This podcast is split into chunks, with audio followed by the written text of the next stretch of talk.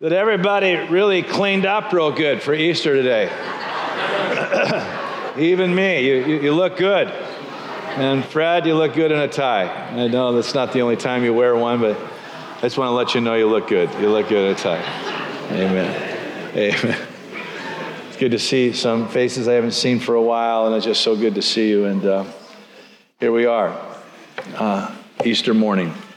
This is, uh, this is a real special Easter for me because, um, because this is the last time I'm ever going to share with you an Easter message. Not that I will never share an Easter message again here. Possibly after today, I will get the gong. But no, I'm just teasing you. But, uh, but uh, as, as the lead pastor of this church, as you know, we're in a transition that's going to take place the last weekend of August. And everyone needs to mark their calendars and if you go on vacation, uh, if you're going to Hawaii, I'm just going to tell you right now, there's a hurricane coming that weekend. you go, you go into Arizona, it's going to be 155 degrees, and you're going to fry.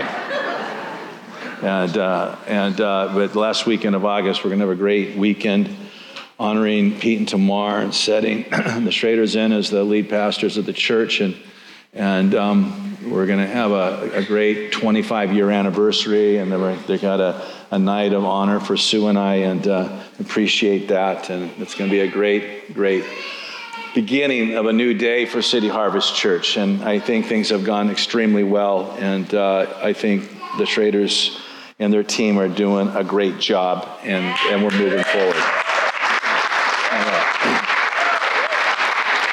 In the, in the beginning years of, of City Harvest Church, I, I, I really used to dislike preaching on holidays. I, I just felt like the church changed its personality. People didn't know how to act because we had visitors on Christmas, or can I raise my hand, or you know, can I get a little charismatic, Pentecostal excited, or you know, can we act? Can we act normal? And it just people were just different. Easter, we, we say religious things like "He's risen," and then you say, "He's risen." Yeah, and we don't talk like that. I mean, we, that's not our normal vocabulary, and we just kind of were, we just kind of were just starchy and stiff. And I figured, you know, especially Easter time, you know, we celebrate every Sunday the fact that he rose again from the dead. That's, that's really why we we worship on Sundays. Why we're not seventh dayers, we're eighth dayers, the day of new beginnings. He came out of that grave, and on the first day of the week when you gather, Paul said in 1 Corinthians 16. And, you know, we had healings and deliverances and people getting saved and transformed. And so the resurrection of the resurrected Jesus was doing all sorts of stuff all through the year. And why did we need to stop like it was just a special day? And, and of course, I, I went through that. But the last, I got a little feedback here, Matt, a little bit. I'm sorry about that. And they hate to even name our sound man because he's doing such a great job. The only time you ever name them is when something's wrong. It's a tough job. Give, give Matt some gift certificates walking out. All right, okay. But, uh, but I've, I've grown in the last eight to 10 years. I can't tell you exactly when it happened, but a deeper, deeper appreciation um, for, yes, Christmas and the incarnation of Jesus. And of course, Easter, dealing with this week we called the Holy Week. Starting on Palm Sunday last Sunday, that was we had a guest speaker, Matt Molt here, did a fantastic job, but that really wasn't our emphasis. But those eight days as he entered into the city of Jerusalem, commemorating that, and all that took place between that Sunday and the Sunday we're celebrating today called Easter, began to deeply more and more appreciate with deep reflection the God becoming us and sacrificing his life, and then demonstrating he was God rising from the dead and ascending to heaven and giving us his spirit and changing us and all that that means. I began to get in deeper, deeper reflection every, every year, more and more. And so it's a great honor to be speaking here today. The last two weeks, knowing that I was going to be preaching, I've been really meditating on, on uh, much on the event that we call the Holy Week, the eight days of celebrating Jesus' entry into Jerusalem, and all that took place in between that incident and all that Jesus taught in between that incident and what we, what we deal with today, Good Friday, where he was crucified on the cross, And of course, on Sunday, we don't know when he came out of the grave. You know, was it 1201? You know, was the first minute after midnight? I don't know. But he rises from the dead and he changes human history. It's amazing to me that a poor peasant Jewish carpenter in the most disdained part of the Roman Empire who really barely, you know, had, uh, had enough money to have a, the shirt on his back Okay, only ministered within a small section of land. I don't know the span of the miles that he traveled by foot as he ministered those three and a half years, has transformed the world, shaking nations even today because of the reality not just of his historical existence, but his living existence in the earth today. That's, it's, it's amazing to me. It's amazing to me. And, and looking at that, I, I, I've come up with this devotional thought that I wanted to, to, to share with you today. And that is this behind, behind the events of the Holy Week is the heart of the Son of God who loves us with such great fervency. And I want to just say this over and over again with such great fervency. I'm going to emphasize this today. He just doesn't love you, He loves you with great fervency. That He gave His life for us. The depth of this love is what this week is all about. And understanding this love will transform the hardest of hearts. You know, one hard hearted person wrote this after Jesus transformed him. He says, This life that I now, that I live now, I live by faith in the Son of God, who loved me and gave his life for me. I refuse, I refuse to reject the grace of God. Of course, that was the Apostle Paul, persecutor of the church, turned apostle, and writer of 14 letters of the New Testament, martyred in 64 AD. Another heart that had to be changed wrote this about Jesus. This is what love is. It's not that we have loved God, but that He loved us and sent His Son to be the means by which our sins are forgiven. Of course, this hard hearted person was the Apostle John, known for his hatred against Samaritans and his temper. Jesus nicknamed him and his brother sons of thunder. That was not a compliment. They were quick to the trigger. They wanted to nuke Samaritans. They, they had issues. He becomes the apostle of love, writes the fourth gospel. And uh, three letters to the church in the book of Revelation. He's sentenced to slave labor in the mines of Patmos. Tradition says that he died in an old age after 98 AD in what is now Turkey. Another apostle whose heart needed to be changed wrote this about himself and, and to, to the church. I think it is only right for me to stir up your memory of these matters as long as I'm still alive. I know that I shall soon put off this mortal body, as our Lord Jesus Christ plainly told me.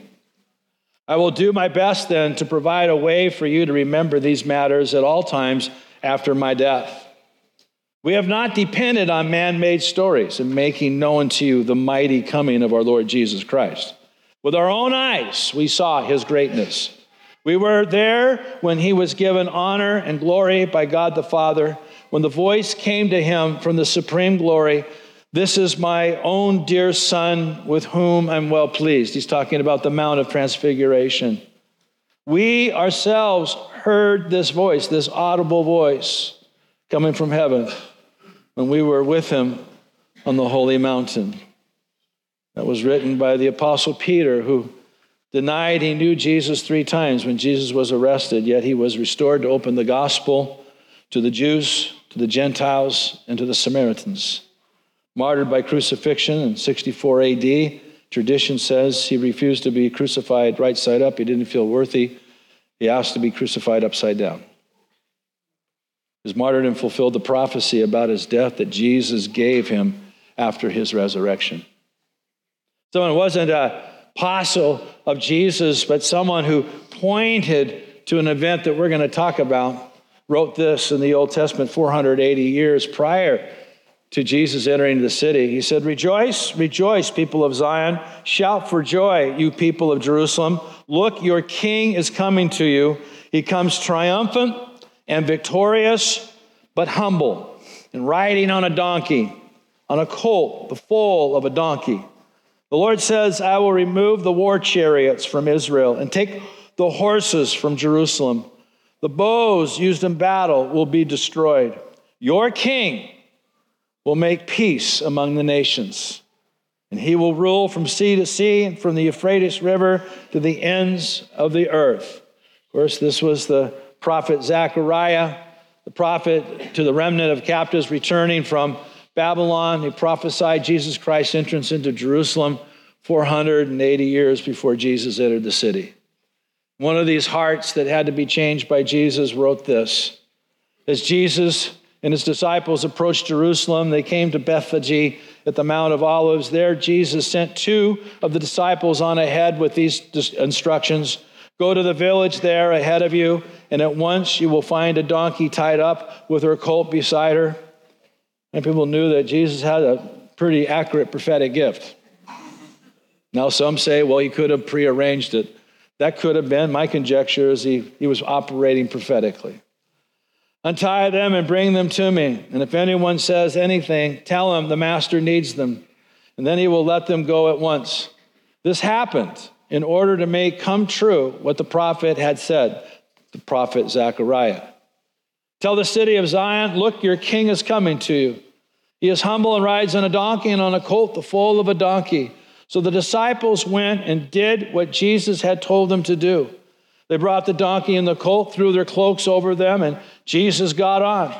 A large crowd of people spread their cloaks on the road, while others cut branches from the trees and spread them on the road. The crowds walking in front of Jesus and those walking behind began to shout, Praise to David's son! God bless him who comes in the name of the Lord. Praise be to God. Of course, the entry into Jerusalem on Palm Sunday fulfilled the words of the prophet Zechariah, according to Matthew, who was a distrusted agent of Rome, was known for his greed and his selfishness. Hated by his people, he became a radical follower of Jesus and the author of one of the four Gospels. I want to talk to you very briefly here.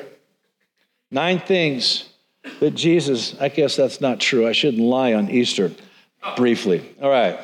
Nine things that Jesus' entry uh, into Jerusalem means.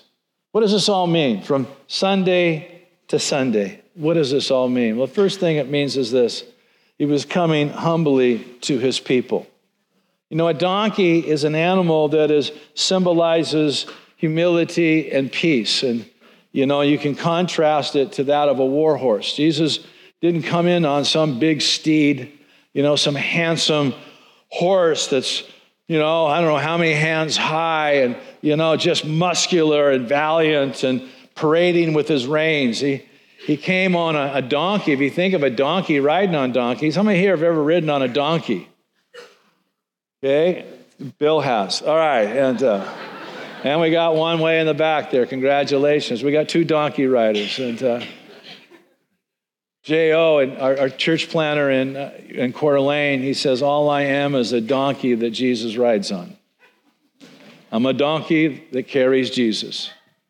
It speaks of us of, of humility versus that which would be strength and, and, and something that would be like totally valiant. He was, he was, uh, he was coming not as a conqueror, but a submitted servant. You can contrast him to someone like Alexander the Great, who wouldn't have come in the town on a donkey and wouldn't have been yielded to the will of God, but in his own strength, he wanted to conquer the world and spread Greek culture throughout the known world of his time.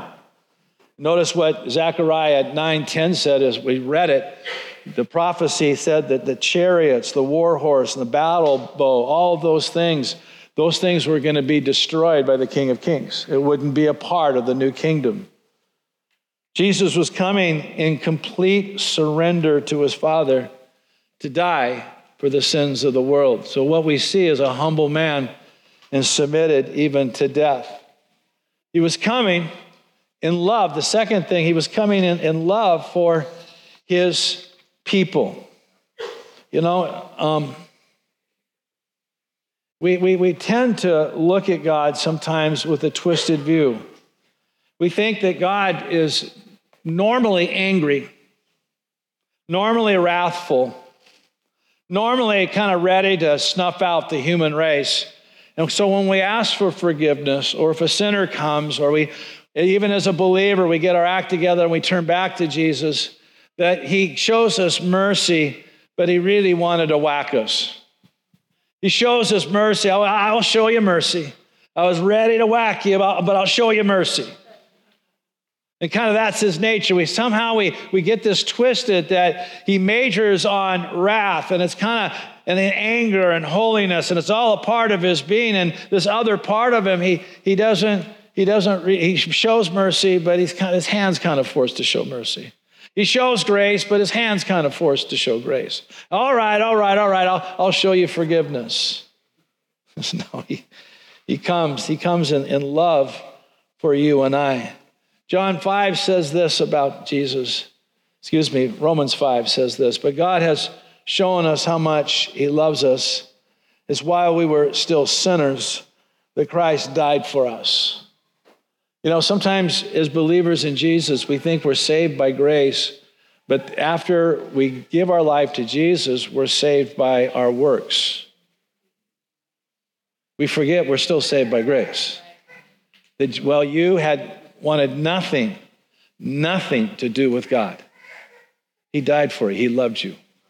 Now that you're trying to serve Him and walk with Him and stumbling a little bit and tripping a little bit over your spiritual shoelaces, you think, well, He doesn't, he doesn't love me as much as He did when I came to Him at the beginning.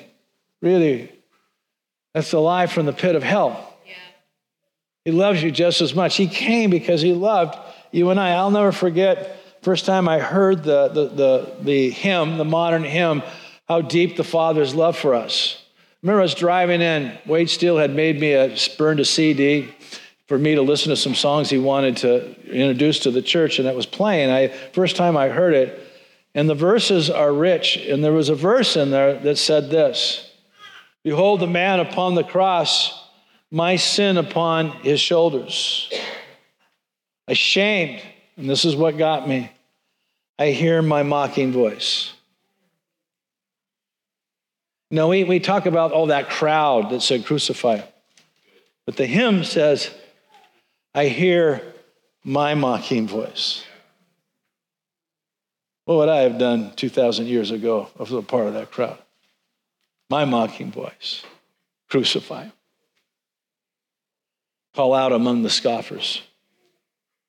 I just got my car into park barely, and I had done this for a long time. I just began to cry with such a deep appreciation of how Jesus saved a wretch like me that I called out among the scoffers.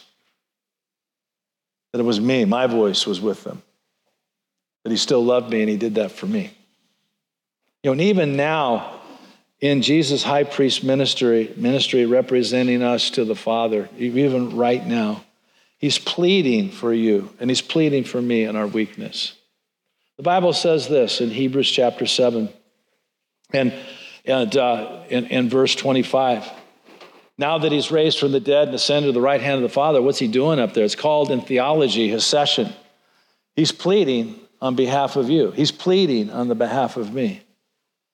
It says, so he is able to save completely. Now, this particular word in the, in the old King James English, remember, some of you will remember it says, he's able to save to the uttermost. Some said the guttermost. But saved completely. The word actually means to save entirely, to save forever. Those who come to God through him, because he always lives to intercede for them. He pleaded for me in the beginning, and He pleads for me now. He pleaded for you in the beginning, and I want to just encourage and comfort your hearts today. He pleads for you now. You know, I've you may be here thinking I've messed up too much. You might be here saying, you know, I got too many scabs on my spiritual knees. I got I got too many scars on my forehead falling forward and hitting the pavement of my walk with God. And I've just I've just messed up too much. He's just not as excited about me up there. He's not just, he's not as consumed with me up there as he was at the beginning. No, he lives forever for you to make sure that not only you start right, but that you land right. Some of you have had a little bit of spiritual turbulence in your plane trip, but the plane still is going to land. He's pleading for you, He's interceding for you. You know, we, as I said, we think that God's reluctant about giving us mercy. Somehow Jesus, you know, riding in on that donkey with his robe, uh, underneath that robe, he's got a big sword ready to whack your head off. He's coming in, looks like he's a meek, meek, gentle Savior to submit to the Father for me, but really he's got some dagger in there and he really just wants to let me have it. You know, Jesus said this He said to his disciples, Do not be afraid, little flock. For your Father is pleased to give you the kingdom. Pleased, no, to give you the kingdom, or all the attributes of the kingdom.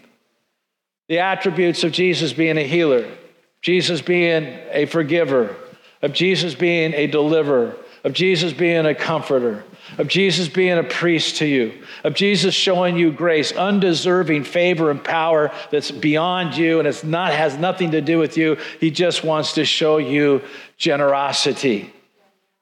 He said, "Listen, don't fear. It's your father's pleasure to show you mercy. Father's pleasure to give you grace. Father's pleasure to give you mercy. You, come to God and you say, Lord, forgive me for, you know, I've sinned. I mean, he's not there, okay, all right. You got three more in your account. No. I, I will absolutely forgive you. I will absolutely show you mercy. I will absolutely. It's why I died. It's why I entered into Jerusalem. It's why I went to the cross. Yeah, absolutely. Yes, yes, yes. Give me a hug. You got to start seeing Jesus that way. Because your only hope moving forward, your only hope of getting free is Him. And guess who doesn't want you to connect with Him? The enemy. Guess how he does that? He makes you feel like God's holding you off with a straight arm and he's not interested in you because he's lost his patience and virtue with you. Remember one time I was up in White Rock, Canada, in British Columbia, and I was at this church. and I forget the name of the pastor, but it was an older gentleman who just had real seasoned in Christ. And he was talking to me about the long suffering of God. Because one day I was in the church and a, a man came in, and I said, Can I help you? I just, Yes, I'm looking for the pastor. Well, I'm the pastor of the church. How can I help you? He says, Well, 45 years ago, I gave my life to Jesus at a Billy Graham crusade, and I've decided I need to do something about that decision. Well, Jesus goes a long ways. Jesus has a whole bunch of grace, bunch of mercy, bunch of forgiveness. He came into that city because he loves you and he loves me. Third thing, what this means to us, Jesus entered the city. He was, he was coming to sacrifice his life for us to save us from our sins.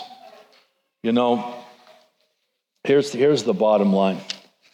Here's the bottom truth Jesus chose to submit to die for us. It wasn't something that was sprung on him by the Romans.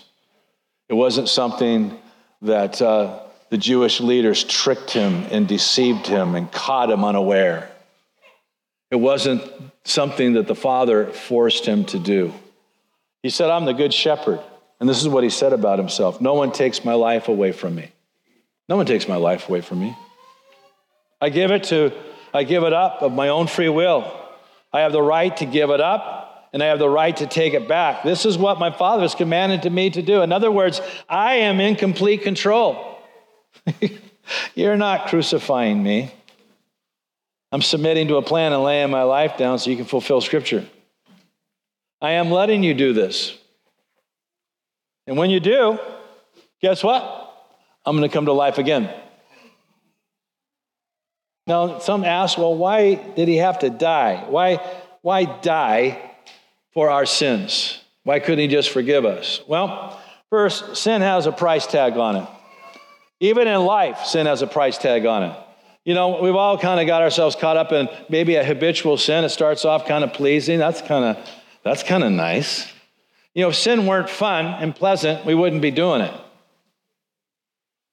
Sin is fun for a while. They kind of turn from delight, and that's kind of pleasant, to I want to do it more. It kind of starts becoming a habit, and then it starts becoming part of your very, very nature and your personality and who you are. You just don't lie, you have become a liar. You just don't steal, you become a thief. And it's part of who you are, and it pays horrible consequences. There's a way that seems right to a man, but the end thereof is a way of death. How many people have ever heard you got involved in a habit that, that bit you and it became a habit of death? Okay, only a few of us. it also separates us, the act of sin, from God. What heals it is the price tag of death. Romans 6:23 says for the payoff of sin is death. But the gift of God, the grace of God, the, the favor of God, the free favor of God this eternal life in Christ Jesus our Lord. So, the fourth thing this means of Jesus entering the city is he was coming to his temple to bring his presence. You know, the heart of God, the heart of God has always desired to be with his people. You go back, way back in the book of Genesis, they were building altars out of stones and offering animals, and it says the Lord appeared. And the Lord appeared. And the Lord came. That was a that was a temple. It's where God was hanging out. Where they were offering prayers and sacrifices, he was showing up. Once Jewish history began and the exodus out of Egypt, they, they had tent temples. One was called the Tabernacle of Moses. And and after that tabernacle kind of got whisked away, when they didn't have a, a, a, temple and the Ark of the Covenant was, was stolen, David re- recovered it and set up like a circus tent by his palace. And there was a tent temple there. It was called the Tabernacle of David. And then they built the Temple of Solomon, and then that was destroyed. Then they built a new temple. And then they built a, they kept adding on to the new temple they built. And this is the temple that Jesus is coming to. But God always has had a place where He wanted to hang out with His people. God wants to hang out with you. God wants to dwell with you. When we come together on Sundays, He wants to show up. This is not just us trying to get to Him, He's coming to us. He's with us, He's among us, He's working, He's changing us. Well, he, that's what was coming. And Jesus was coming to be with His people in this entry into the city. You know, when he gets there, the first thing Matthew 21 14 says, he, we know the first thing he does is he cleanses the temple, kicks out the guys that made the temple just a place to make money. But the next thing in Matthew 21 14, he starts healing the sick. He takes out the money changers. The first thing he does, he starts ministering to the broken and the poor. That's the nature of God. He starts ministering to them and he starts teaching. And then, of course, Uh, Pharisees and Sadducees, they started taking Jesus on with questions and challenging him. And of course, he starts winning every debate and he stumps them and everything he says. And the people are just watching, and it's like a, it's like a debate match, and they're just cheering on Jesus, and they just think this is great. And of course, the leadership did not think it was great. But he was also coming to reveal what he hated and what he loved.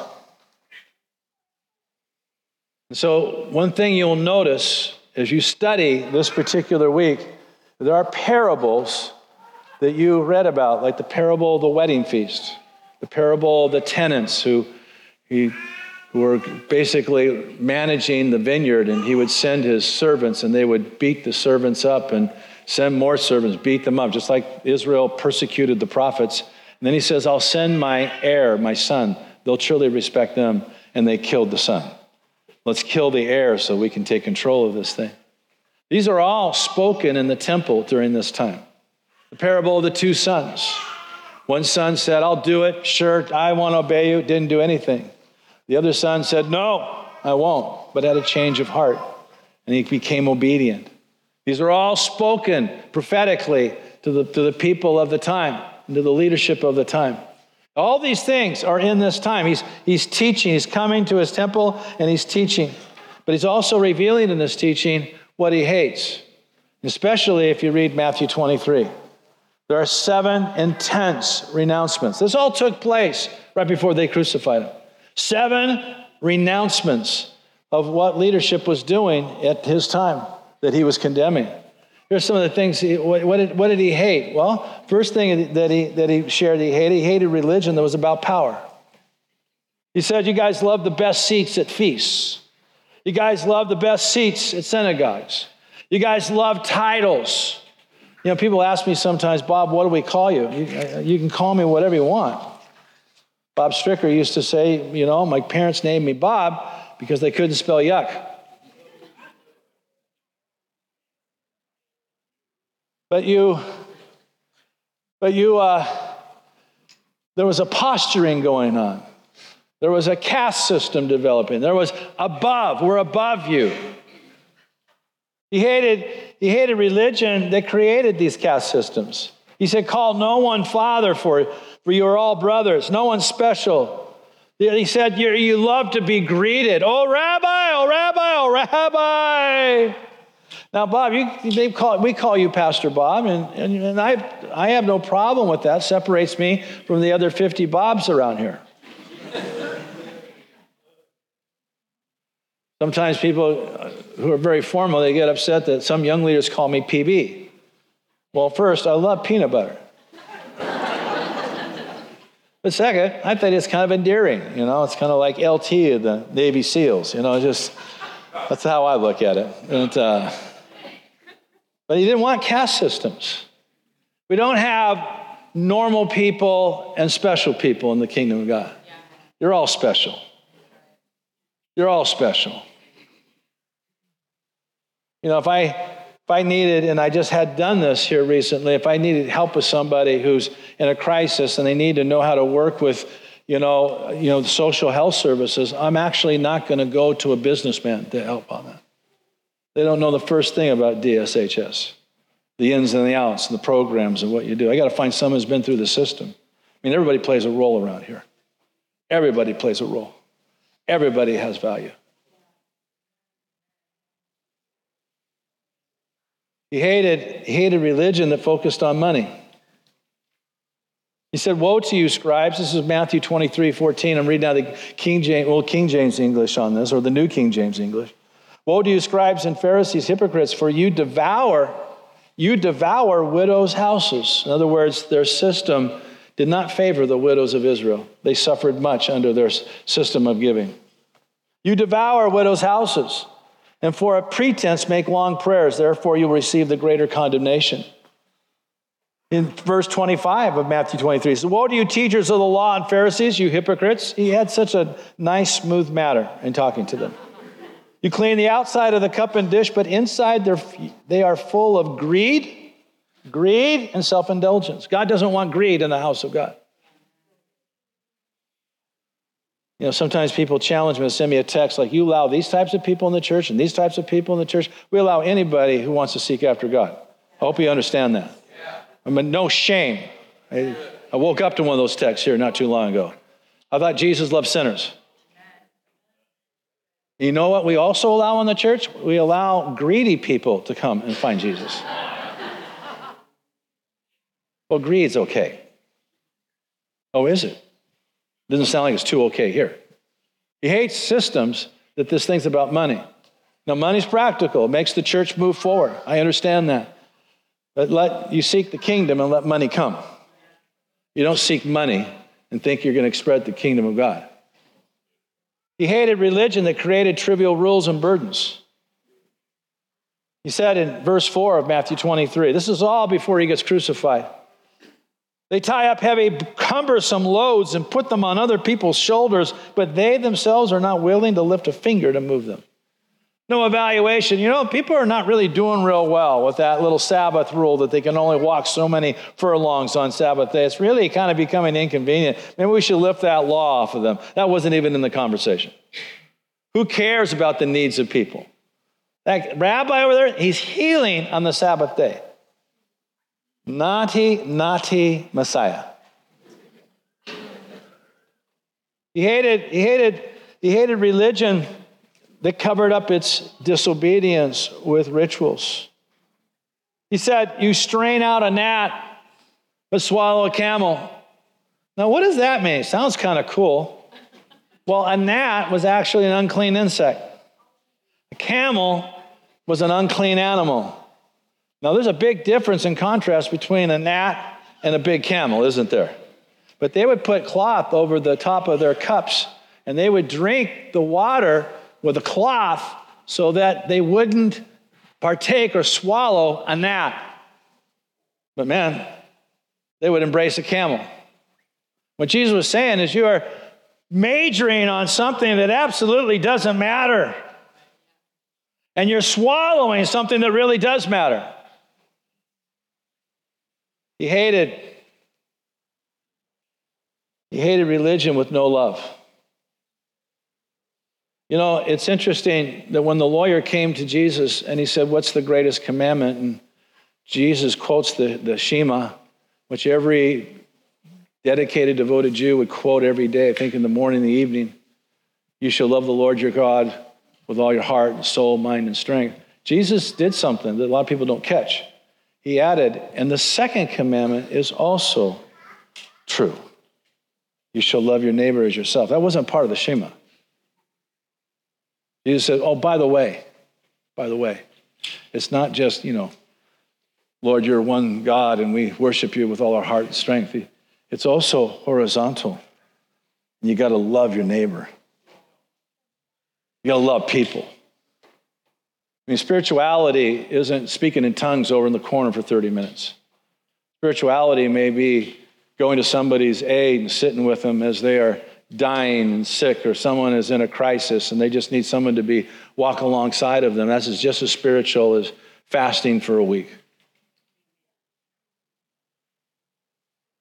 He hated religion that was deceived about itself. Woe to you, teachers of the law, you hypocrites. This is nice. You're like whitewashed tombs, which look beautiful on the outside, but on the inside are full of bones of the dead and everything unclean. That, well, that didn't look good. It looked good on the outside. They painted those tombstones so people wouldn't step on dead bodies in the nighttime so they could see them. But inside, you're full of dead man bones. You need a moral revival. But what did he love? What did he love? Well, Jesus loves broken people who see their need for mercy. The wedding feast. The first company didn't come.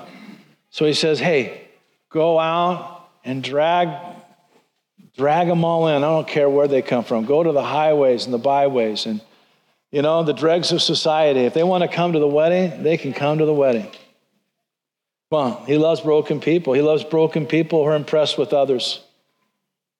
It's interesting, he says, I don't want you to be the greatest among you. I want you to be your servant. Be the servant of everybody. Be impressed with everybody else, and you'll become great. Be impressed with yourself. This is not what this is all about. I hate that. He loves broken people who pursue God, not money. It's interesting, it's during this time, Jesus sits in the temple on what day of the week it is, I didn't check that out. And he watches a widow take her little coins and give everything that she has. He loves broken people who are not about money, but are passionate about pursuing God. I've said this before to you, but if you have running water, you have food, shelter, and some form of transportation, you're like in the top 15% of the world's population. The poorest of us here are the richest among the nations of the earth. And I don't think sometimes we realize how much it affects us in our relationship with God. He loves he loves broken people who seek to obey him. It's interesting, it says about the crowd, especially in the Old King James Version, it says the poor received him gladly. They just loved his teaching. They were having a great time in the temple. He loves, he also loves people who lift burdens off of people because they know what it's like to live under burdens. He loves, I got my water mixed up there. He loves broken people who don't want to control but serve. The greatest is to serve. He loves broken people who love sacrificial, sacrificially because they've been loved sacrificially. We love him because he first loved us. But why? What's the seventh reason he this means him coming into the, into the city? Well, here it is. He was coming to provoke a fight in order to fulfill Scripture. His entrance into the city provoked a fight. I am the fulfillment of Zechariah 9. The Jewish leaders knew what Zechariah was meant. They knew that this was a legitimate sign. They said, Hey, hey, quiet these people down. He said, Nah, if I do, rocks will climb, start crying out. Yeah. So it's legitimate. I am the fulfillment. Now, if that doesn't provoke a fight, what else will? He cleanses the temple because he thought he had authority. It was his temple. It's my temple, and I get to cleanse it. My temple, I'll get to heal in it. My temple, I'm going to teach in it. My te- what, what authority do you have to do this? We said, Well, I'm going to answer it by asking you a question. John's baptism, was it of God or not? Well, well, well. If we say yes, John condemned us. We're in trouble. We say no, the people will stone us because they love John. I, we don't know. Well, neither am I, I'm not going to tell you either. His parables of the two sons, the tenants, and the wedding banquet, they all point to this that God came to his people first, and when it was rejected, he went to sinners and Gentiles. He's making a loud statement in his, this is what he's, he's provoking a fight. I need you. It's almost like he's saying, I need you to arrest me. I need you to beat me. I need you to try me in a false way, and I need you to hand me over to Rome to crucify me. Now start cooperating. How mad do I got to get you? His seven denouncements. I mean, he had so many things he said to them in, in, in, in Matthew 23. Listen to his political correct terminology hypocrites, blind guides. This is out of one chapter. Hypocrites, blind guides, sons of hell, whitewashed tombs full of dead man's bones, snakes, vipers, killers of prophets. Now, he really, really made friends there. He's picking a fight. He's making this thing come to a head to fulfill Scripture. He's stumping the he's stumping them in debate. They can't, they can't, they, they, they send, you know, a lawyer against them and the Sadducees against them, and he keeps winning all these arguments and just stripping them of how unwise they are about the Word of God.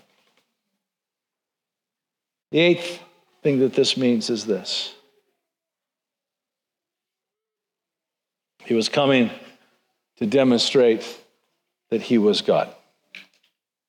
Remember, no man takes my life, I lay it down and I take it back again. You can kill me, but I'll just come back to life. Romans 1 says this about Jesus. It says the good news was promised long ago by God through his prophets as written in the holy scriptures.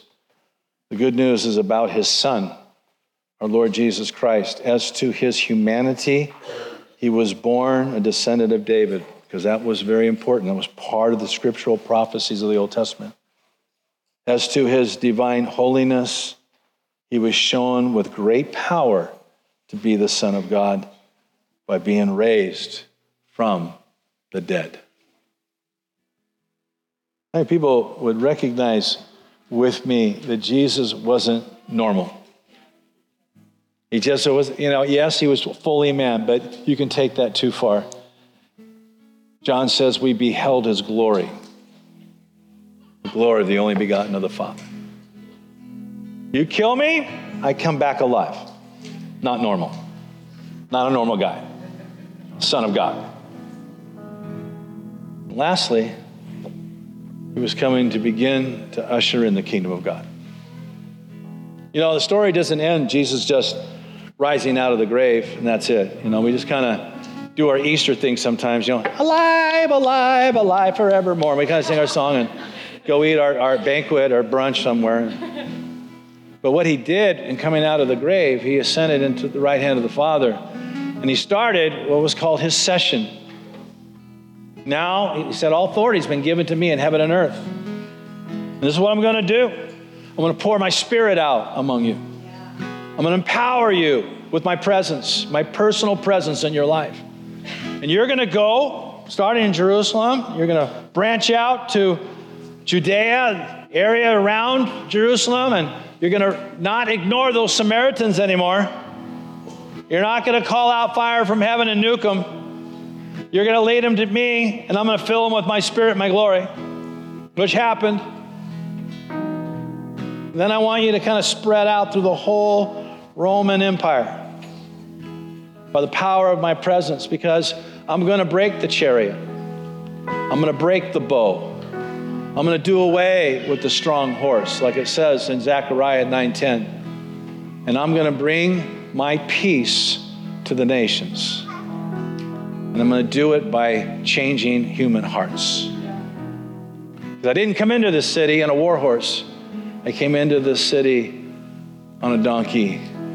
It's going to take fully submitted people who submit to me as I submitted to the Father, and my kingdom will be spread throughout the earth.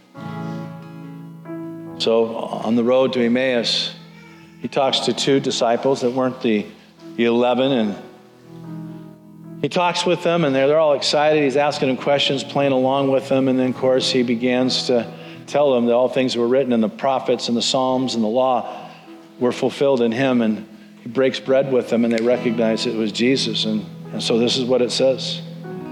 This is what is written the Messiah must suffer, must rise from death three days later. And in his name, the message about repentance and the forgiveness of sins must be preached to all nations, beginning in Jerusalem. You are witnesses of these things, and I myself will send upon you what my Father has promised that you must wait in the city until the power from above comes down upon you.